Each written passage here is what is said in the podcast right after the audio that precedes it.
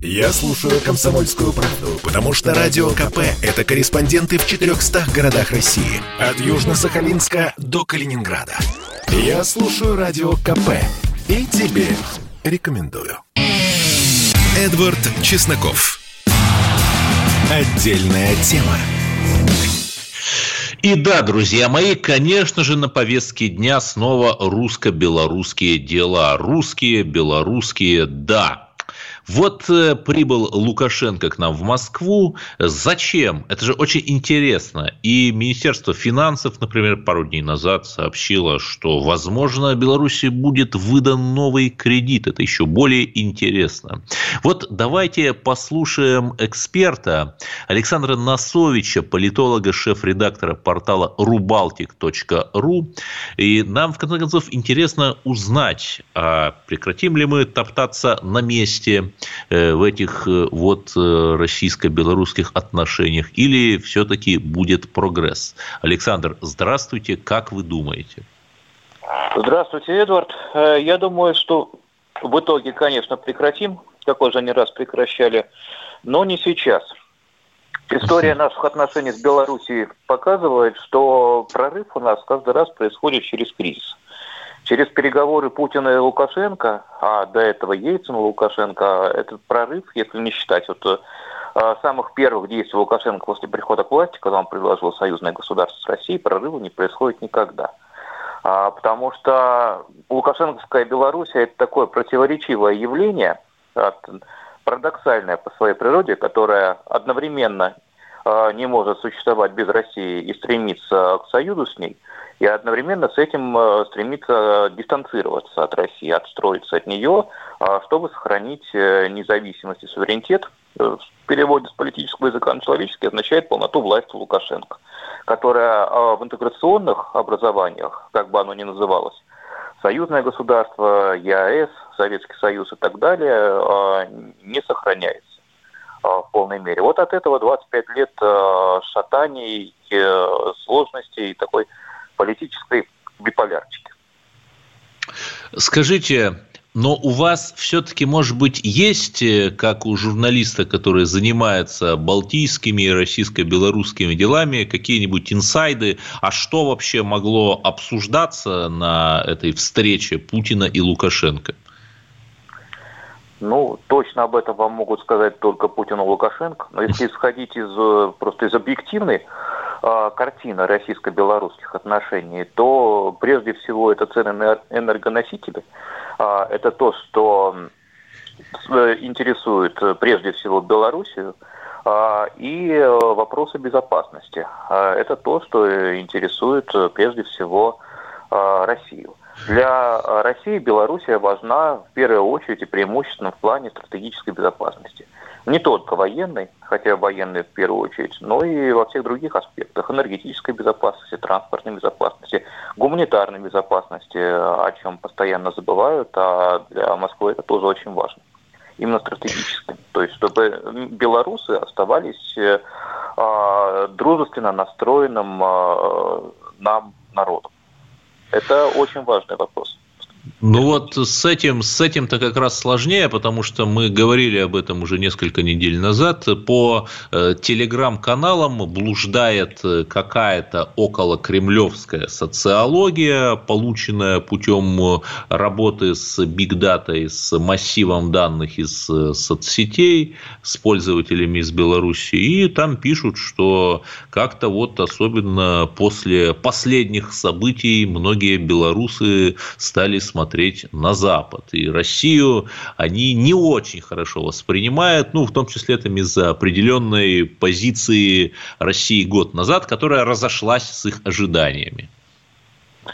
Я очень скептически отношусь к таким опросам, к их достоверности, потому что в Беларуси вообще очень сложно заниматься практической социологией и проводить соцопросы. Белорусская власть очень это дело не любит, там очень затруднены возможности использования социологических работы социологических фирм. Поэтому все, что остается, это вот самые бигдейты, а как эти бигдейты образуются? Изучается активность тех, кто на постоянной основе пишет что-то в Беларуси о политике. А кто пишет, разумеется, активисты. А зачастую даже боты. А понятно, что всякие ну да, нехты и прочие телеграм-каналы. Ему не до соцсетей, тут вы правы. Но российское население Беларуси и та э, сохраняющаяся часть населения, которая все еще поддерживает э, Лукашенко, она, как, как говорится, старая ламповая. То есть она по-прежнему дружит с телевизором, а не с интернетом. А если с интернетом, во всяком случае, не с новыми мессенджерами, не с телеграмом, не с ватсапом. Эти люди сидят в Одноклассниках, в ВКонтакте, поэтому по телеграм-каналам я бы ни в коем случае не стал делать выводы об общественных настроениях в Беларуси. О настроениях политически активной части белорусов, да, можно делать такие выводы, и можно говорить, что там очень сильны антироссийские настроения. Но так это не примета сегодняшнего дня. Так постоянно было. В Беларуси, как во многих других постсоветских республиках, есть очень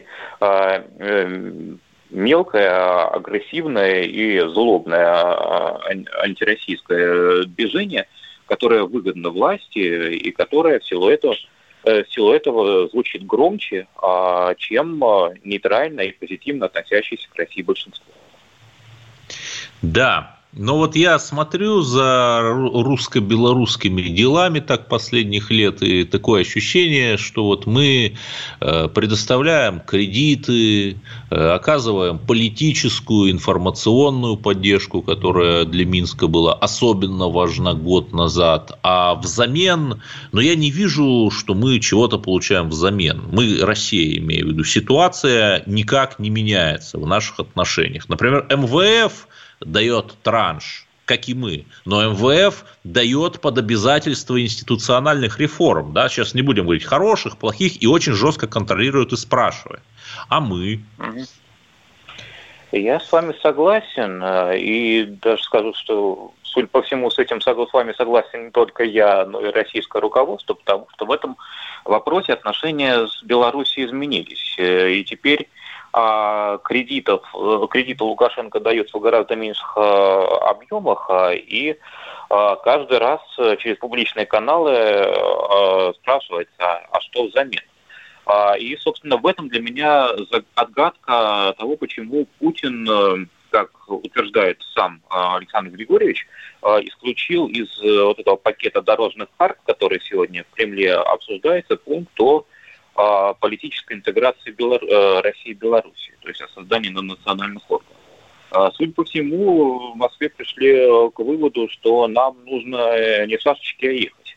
То есть будут у нас общие интеграционные институты или не будут, это второй вопрос. А первый вопрос, что союзное отношение Беларуси к России должно подкрепляться конкретными делами. То есть вне зависимости от того, какие союзные программы сегодня будут обсуждать в Кремле, практическая помощь Беларуси от России будет состоять в конкретных, будет выделяться по итогам конкретных пророссийских шагов. То есть российская база в Беларуси, признание Крыма российским, общее сопряжение гуманитарной политики в вопросах. Ну, кстати, истории, да, вот когда вопрос. Там Минск в очередной раз на него немножечко надавили в э, начале лета нынешнего, там что-то так вот сказали опять в таком несколько собаконосенистом стиле, что вот, может быть, запустим рейсы в Крым, а может и не запустим. Вот с тех пор прошло уже три месяца, и как-то все это забыли, и, ну, знаете, это просто смешно. Ну вот об этом я и говорю, что есть слова, а есть дела. На, на бумаге можно подписать все, что угодно, и может даже не сегодня, но в будущем что-то подпишут, а, но практически а, а, отношение к Беларуси будет и к Лукашенко будет определяться не потому, что он говорит про рейсы в Крым, а потому, запускает он рейсы в Крым или не запускает. Да, да, да. Ну, а делать-то что? Вот э, мы видим встречи за встречей, которые продолжаются много часов, а никаких прорывов мы не видим. Как-то непонятно. Чего ждать в будущем? Ну, тут я бы, во-первых, отделял Лукашенко от Беларуси. То, что тупик, который вы описываете, это тупик в отношениях с Лукашенко. Но если у нас с ним переговорный процесс зашел в тупик, это не значит, не значит, что надо, не надо работать с белорусами. В Беларуси сохраняется очень большое пророссийское население, которое ждет шагов со стороны России, готово откликнуться на эти шаги. И с этим населением нужно работать вне зависимости от того, какие у нас отношения с Лукашенко. Мы с вами вот обсуждали, что есть очень громкое, визгливое антироссийское меньшинство в белорусском интернете.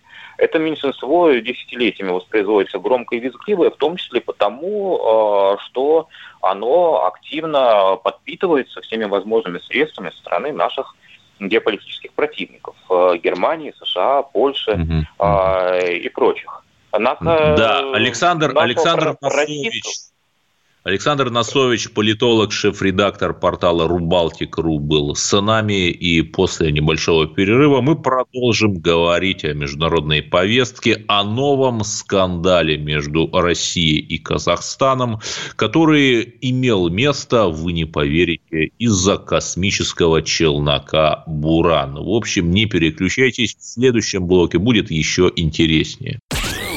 Я предпочитаю правду, правду, а не слухи. Поэтому я слушаю Радио КП. И тебе рекомендую. Эдвард Чесноков. Отдельная тема. Космический скандал разгорелся между Россией и Казахстаном. Там, на Байконуре, находится челнок «Буран». Ну, мы любим тут иногда критиковать советскую власть, но в космосе мы действительно были первыми, и наш «Буран» не уступал американскому шаттлу, а кое в чем и превосходил. И речь идет об экземпляре «Бурана» номер два, который на девяносто процентов был готов к моменту развала СССР в девяносто втором году. Оказался по понятным причинам на территории Казахстана. И сейчас это тоже вот там мой любимый проект «Схемы» из эпохи первоначального накопления капиталов. Этот экземпляр «Бурана», которым им владеет АО «Ракетно-космическая компания Байконур», казахская, то есть компания, которой руководит гендиректор по имени Даурен Муса. И он высказался с таким, знаете, запалом, ну, почти как Куат Ахметов. Куат Ахметов – это тот активист, который мовным патрулем занимался, и русских бабушек, и казашек, кстати, тоже предлагал извиняться. Ну, драконил тех, кто не дал бы сдачи. И вот Даурен Муса сказал, кто хотят забрать, то есть русский «Буран», а кто им даст? Гениально, блистательно. А хочет его забрать ракетно-космическая корпорация «Энергия». Ну, просто потому, что она когда-то его разрабатывала, и как бы, ну, даже исторически это наша собственность. Вот давайте попробуем разобраться в этом. И у нас на линии эксперт по космической тематике Виталий Егоров. Здравствуйте, Виталий. Здравствуйте. Вот, что, как вы вообще прокомментируете этот российско-казахстанский скандал с «Бураном» номер два? Ну, я бы прежде всего не, не считал, что это межгосударственный скандал. В данном случае это э, разборки между ведомством российским государственным, Роскосмос, госкорпорацией, и частным лицом в Казахстане, которое там по стечению обстоятельств оказалось владельцем этого «Бурана». Самому э, Казахстану нет никакого интереса вообще э, какой-то разлад с Россией устраивать, потому что у Казахстана совместно России, с Россией на Байконуре совместный космический проект «Байтерек». Казахстан ответственен за стартовую площадку, Роскосмос ответственен за космическую ракету. Союз пять сейчас ее разрабатывает в Самаре. И вот Казахстан готов с Россией дружить, летать в космос и вообще никаких проблем не имеет. Более того, Казахстан, по-моему, два раза, если не ошибаюсь, пытался отсудить у этого самого Даурена эти самые Байкон... Бураны. Там есть Буран и есть еще макет Буран. Там, по сути, их два. И...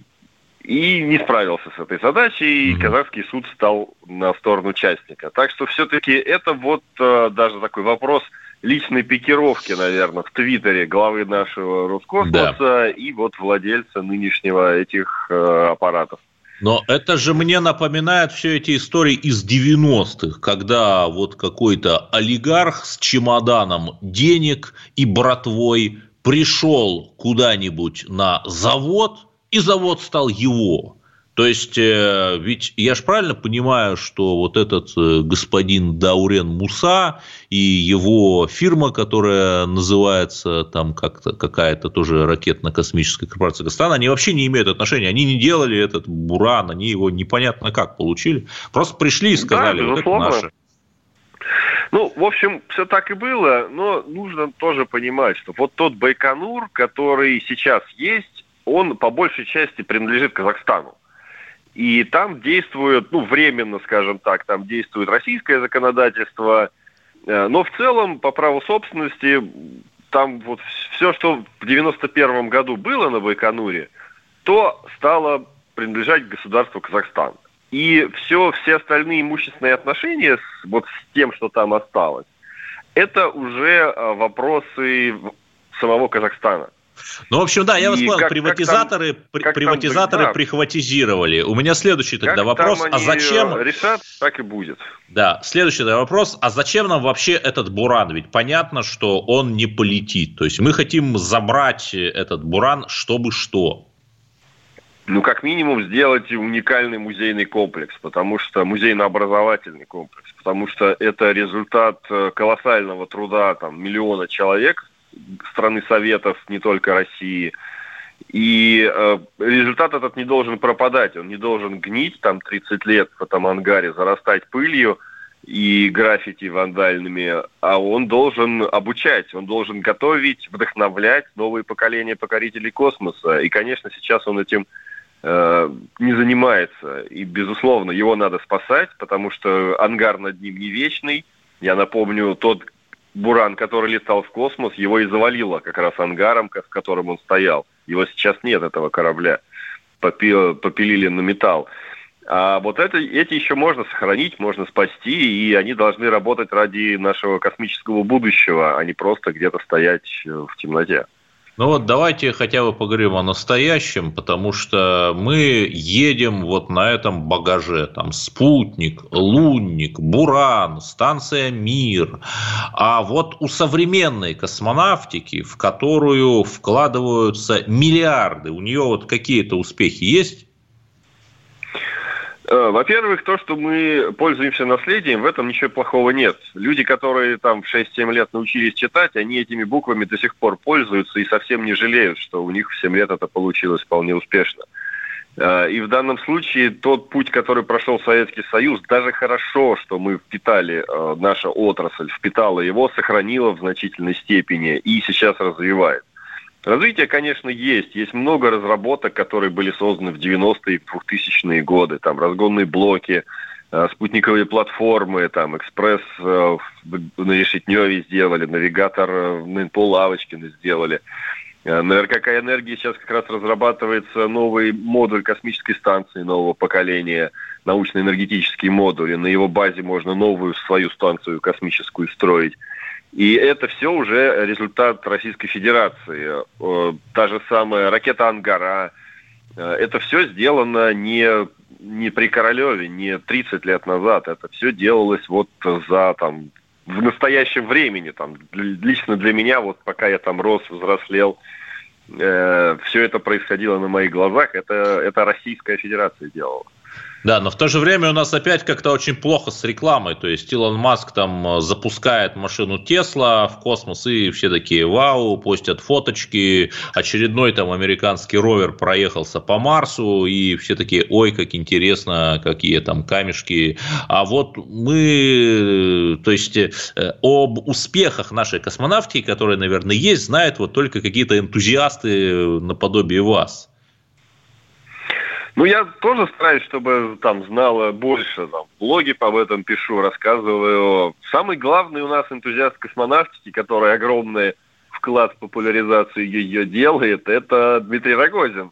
У него в Твиттере там почти миллион подписчиков. Он постоянно, его высказывания становятся новостными поводами в СМИ. И он делает все, что может. Там в Телеграме ведет. В общем, это не зона ответственности главы госкорпорации, но если это работает, если его слова действительно ценятся журналистами сильнее, чем там слова какого-нибудь ученого или генерального конструктора, он делает, что может. Так что в соцсетях Роскосмос очень хорошо работает. Там, если там шесть-восемь лет назад я его критиковал за то, что он практически не ведет никакой работы, сейчас никакого предмета для критики нет. Вот прямо сейчас идет выход наших космонавтов в открытый космос, он транслируется в прямом вот, эфире на Ютубе вот, с комментариями. Вот. Я посмотрел, я посмотрел, было триста просмотров. То есть триста человек в моменте смотрели этот выход в открытый космос. Это на канале «Россия-двадцать четыре», по-моему, транслировалось на Ютубе. А, ну, ну триста надо, просмотров надо это мало, конечно, на, мало. Надо смотреть на канале Роскосмоса. Угу. И ну, здесь, может быть, может быть. Давайте даже проверим. Сейчас мы глянем, сколько там у нас смотрит. Ну, в общем, возможности, возможности есть. Возможности хотя бы, да, сейчас смотрит четыреста восемьдесят человек. Ну, как-то маловато. Ну, в любом случае, да, как бы, эти вроде ну, как есть. Ну, просмотр выхода да, в открытый космос, это сложное ну, дело, пусть, потому что это восемь часов. Пусть непрорывные, да. Пусть да. непрорывные, но есть. Но вот у нас как-то совсем плохо с пиаром. В ресурсов надо больше вкладывать. В пиар-службе там НАСА работает четыреста человек, а у нас, ну, хорошо, двадцать, если наберется. Да, скорее я всего, постоянно даже вижу молодежь с футбол, в футболках с надписью НАСА. Но это же не просто так возникают такие футболки. Понятно, что их кто-то подвигает. Вы пробуйте просто взять эмблему любой корпорации и скопировать. Что мешает там нашим уважаемым космоинженерам запустить какой-нибудь, как говорит молодежь, мерч? То есть так Роскосмос Роскосмос, презентовал да. вот буквально три месяца назад мерч Роскосмоса объявили, показали, там модный показ устроили да, в павильоне. Да, очень круто. Я видел, я постоянно вижу парней, девушек в мерче НАСА, но не вижу их в мерче Роскосмоса. То есть, понимаете, это как вот эти наши успехи в космосе. Может быть, они есть, но я их здесь, не вижу. Да. Здесь, понимаете... тридцать здесь секунд просто до конца нет, у нас да, Ви- Виталий НАСА, Егоров. НАСА Да, Виталий Егоров, популяризатор космической науки, с нами был. Мы все-таки надеемся, что мы вернемся не только в ближний, но и в дальний космос. И оставайтесь на линии, потому что в следующем блоке поговорим о еще более важных, я бы даже скажу, шокирующих темах. Слушайте. Я слушаю Радио КП, потому что здесь Сергей Мартан, Дмитрий Гоблин-Пучков, Тина Канделаки, Владимир Жириновский и другие топовые ведущие. Я слушаю Радио КП и тебе рекомендую. Эдвард Чесноков. Отдельная тема. В сентябре две тысячи шестого года, получается, пятнадцать лет назад уже, в городе Кондопоги, в Карелии произошли массовые беспорядки на этнической почве. Двух местных жителей убили чеченцы. Ну, беспорядки произошли только после того, как туда ввели ОМОН. Это я, чтобы вас погрузить в межнациональную ситуацию на территорию Республики Карелия. И сейчас мое, да и не только мое, внимание привлек пост в телеграм-канале Егора Холмогорова, публициста, о том, что в Петрозаводске, столице Карелии, вводят двуязычие. Например, на здании правительства Карелии появился двуязычный указатель: проспект Ленина, Ленинан проспекту латиницей, если я правильно произнес это на карельском языке. И здесь, конечно, конечно же, можно было бы только радоваться. Но вот я смотрю состав этнический русские. Это перепись две тысячи десятого года, это любой может нагуглить. Русских в Карелии восемьдесят два процента, белорусов и украинцев в сумме почти шесть процентов, то есть русских, белорусов и украинцев получается почти девяносто процентов, карел семь целых пять десятых процента, финны и вепсы, их два процента в сумме. Почему же о финнах и вепсах забыли? Нехорошо. Нет ли тут институционального угнетения? Вот давайте поговорим об этом с Егором Холмогоровым. Егор Станиславович, здравствуйте. Ну вот как вы прокомментируете эту новость? Ну, новость эту прокомментировать надо очень просто. Заметьте, Эдуард, что мы с вами, и наши слушатели, и наши читатели следили в течение всего августа месяца за похождениями казахского блогера Куата Ахметова и его языкового патруля. Напомню, что они нападали на русских, которые недостаточно хорошо говорили на казахском языке, требовали от них извинений, выкладывали ролики их унижения в интернете. А этого Куата никак не удавалось привлечь к ответственности. Сейчас он там сбежал куда-то в Грузию. Но понятное дело, что это значит, что казахские власти дали ему сбежать в Грузию. Потому что когда они хотят, чтобы никто не, не сбежал, то как Еремика Тайчебекова, прорусского активиста в Казахстане, они закрывают на семь лет.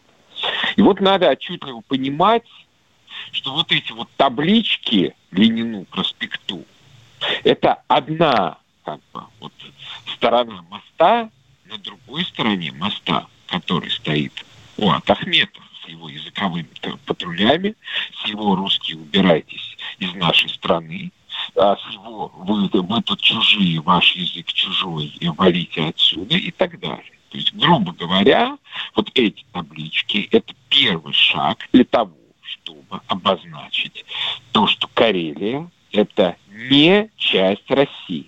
Это не часть не только Российской Федерации, но и России вообще. Да, Егор Станиславович, давайте нас, наш редактор вам сейчас перезвонит, потому что плохо слышно. А я пока продолжу вот эту забавную историю. Тут же вопрос чрезвычайно тонкий. То есть, по переписи две тысячи десятого года русские, украинцы и белорусы, я еще раз повторю, составляют свыше восемьдесят восемь процентов населения Республики Карелия. Карелы по той же переписи составляют семь целых четыре десятых процента.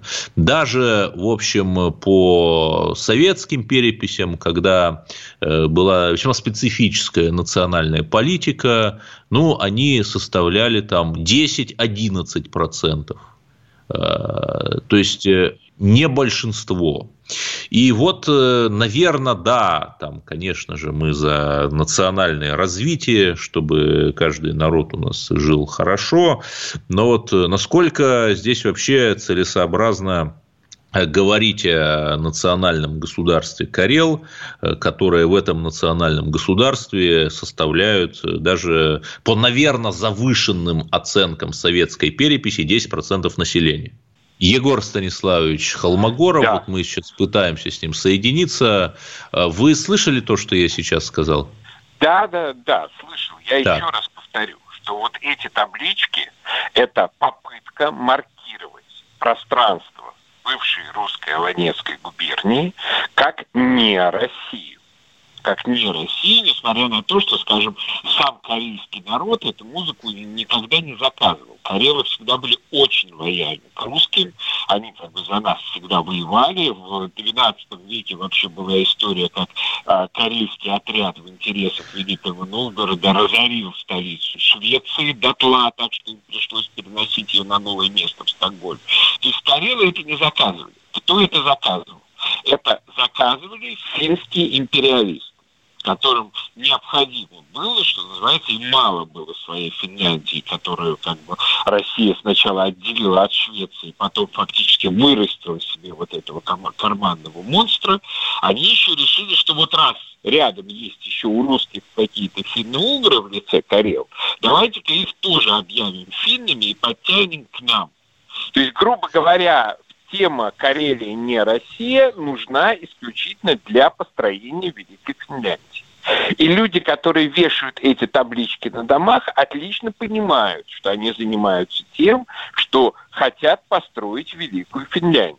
Вряд ли они это делают, что называется, на наши с вами деньги и в наших с вами интересах. Ну, то есть, может быть, на наши с вами деньги они это, конечно, и делают, поскольку все антироссийские проекты в России делаются на российские, на русские деньги. Но делается это исключительно в интересах, причем даже не официального правительства Финляндии, а если так можно выразиться, тамошних экстремистских структур, там всяких истинных финнов, всего такого прочего. Очень характерно, кто возглавляет в этой Финляндии а, общество карельского языка. Его возглавляет епископ Константинопольского патриархата. Того самого Константинопольского патриархата. Да, Варфоломеевского этих раскольников. Да. Да, то есть, грубо говоря, им там тоже нужен раскол, но только там им нужен раскол не религиозный, а этнический раскол России и так далее. Теперь я очень задаю вам очень простой вопрос. Скажем, ну, Эдуард, вот вам, например, очень удобно то, что вам приходится, если вы хотите попасть в Калининград, летать самолетом, потому что никаких других видов транспорта, по сути, не существует. Наверное, вам это не очень нравится. Ну, крайне неудобно, конечно. Ну, а вот представьте себе, что то же самое будет еще и с Мурманском. Причем этой ситуации мы избежали практически чудом. Потому что товарищ Сталин в свое время создал Карело-Финскую Советскую Социалистическую Республику. Это была шестнадцатая республика. Вот. А первоначальной ее задачей было поглотить Финляндию. Вот. Ничего из этого не получилось. И, по счастью, ее Хрущев в пятьдесят шестом году упразднил, как раз чтобы не пугать финнов.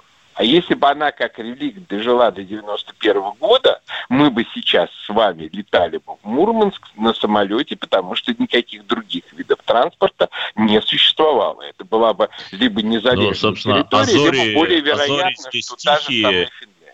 «Азори здесь тихие», да, известное да. произведение, и фильм известный как раз вот о том, как обороняют эту вот Мурманскую железную дорогу от немецких диверсантов, как стратегическую магистраль.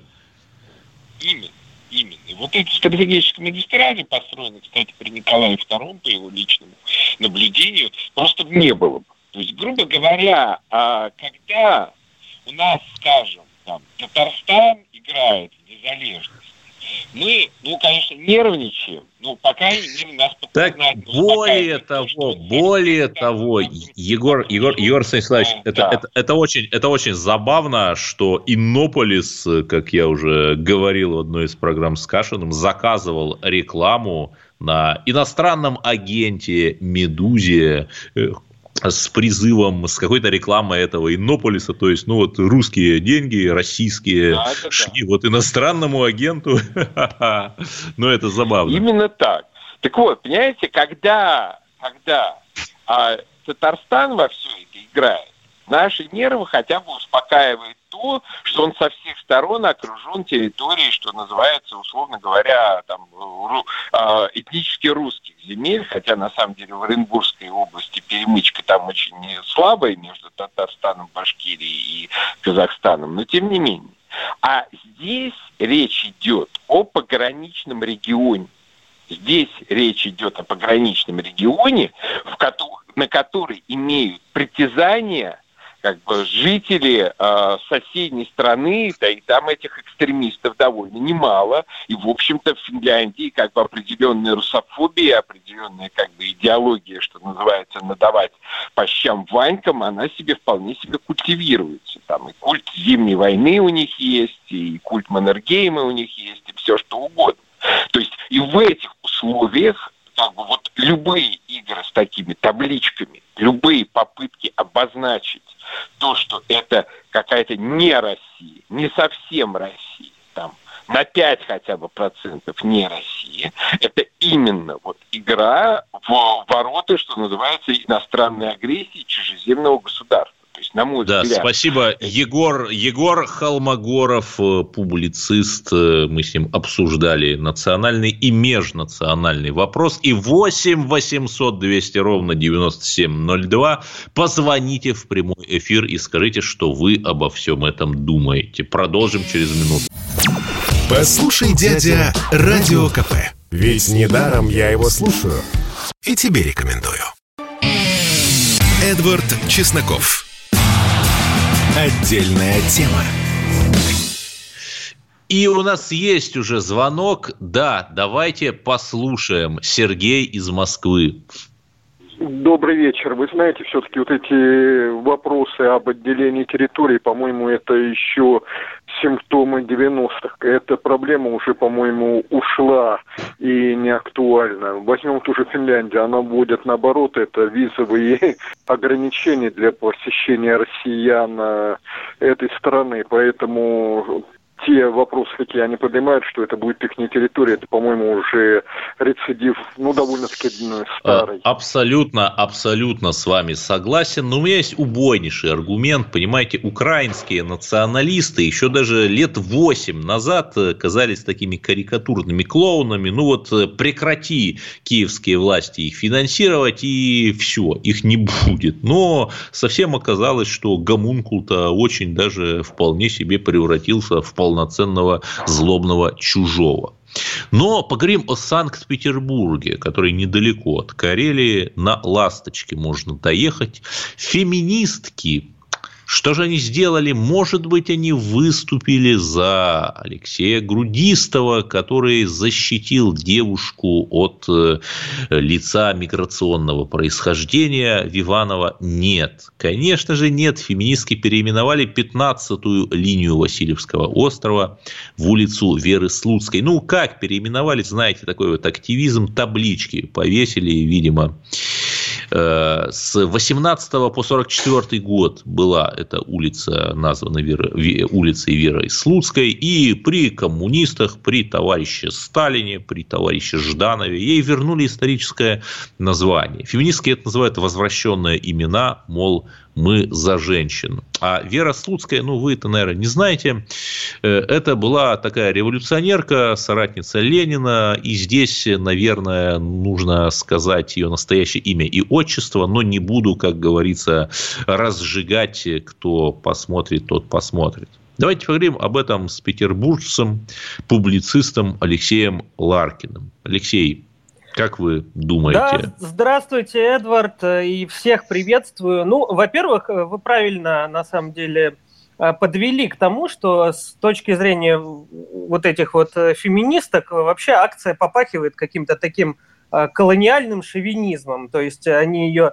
как бы назвали Верой Слуцкой, хотя она на самом деле не совсем Вера, но, видимо, это какой-то у них такой, ладно, знаете, я взгляд скажу, ксенофоб. Берта, Берта Калмановна, ее настоящее имя.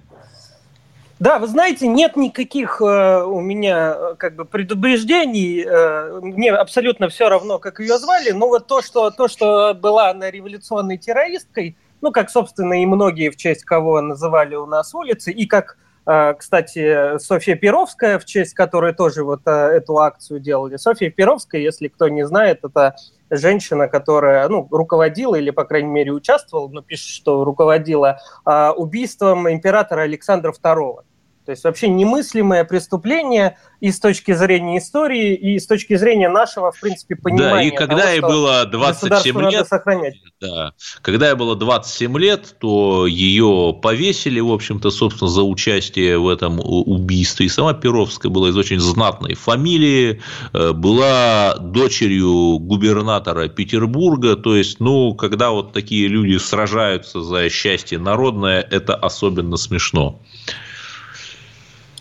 Ну, конечно, и тем более, мне кажется, на это надо обращать внимание сейчас э, государству. Почему? Потому что мы же пытаемся в России создавать какую-то такую систему, скажем так, атмосферу, при которой, ну, вот не надо шатать страну, Понимаете, вот столько усилий к этому прикладывается, к тому, чтобы уйти от вот этой постоянной дестабилизации, не прославлять революции и русские бунты или не русские, неважно абсолютно, которые бессмысленны и беспощадны.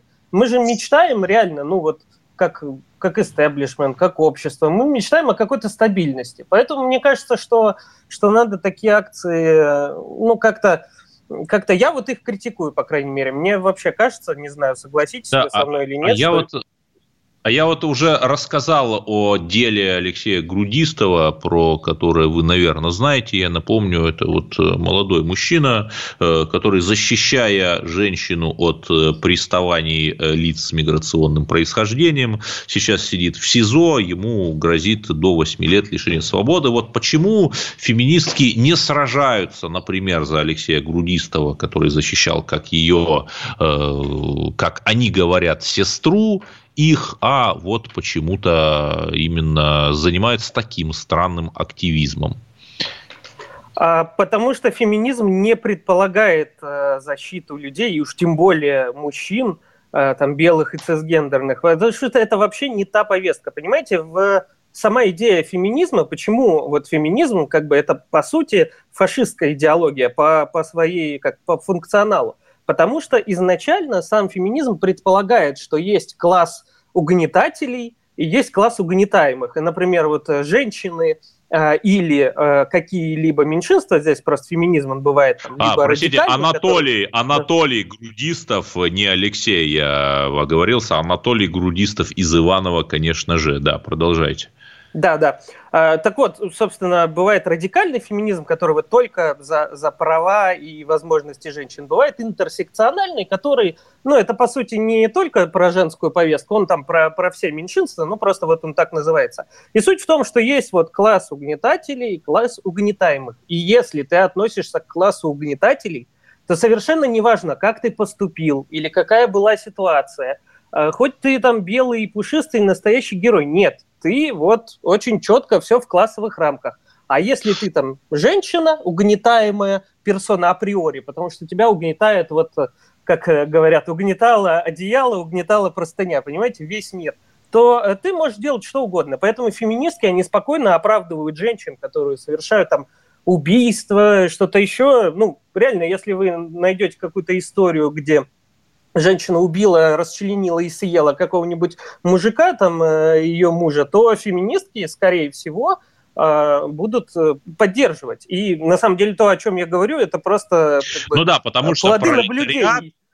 Угнетенный пролетариат имеет законное право на восстание. Хотя, в общем, непонятно, ведь самые угнетенные люди – это афроамериканцы. Почему, например, наши константиносеминцы и константиносеминки не направятся в США, чтобы помогать афроамериканцам в их праведной борьбе БЛМ? Я не знаю, и вообще, как правильно сказал мой собеседник Алексей Ларкин, к сожалению, наш разговор заканчивается просто потому, что эфир заканчивается, невозможно к ним подходить с точки зрения логики, потому что для них логики не существует. У них есть только одна логика. Это логика разрушения, уничтожения традиционных обществ и национальных государств. Но, тем не менее, есть и хорошие новости. Мы живем в самой прекрасной стране мира и продолжим в ней жить, по крайней мере, завтра. И слушать радио «Комсомольская правда», конечно же, ведь завтра будет новый день под нашим прекрасным солнцем. Ура! Эдвард Чесноков. Отдельная тема.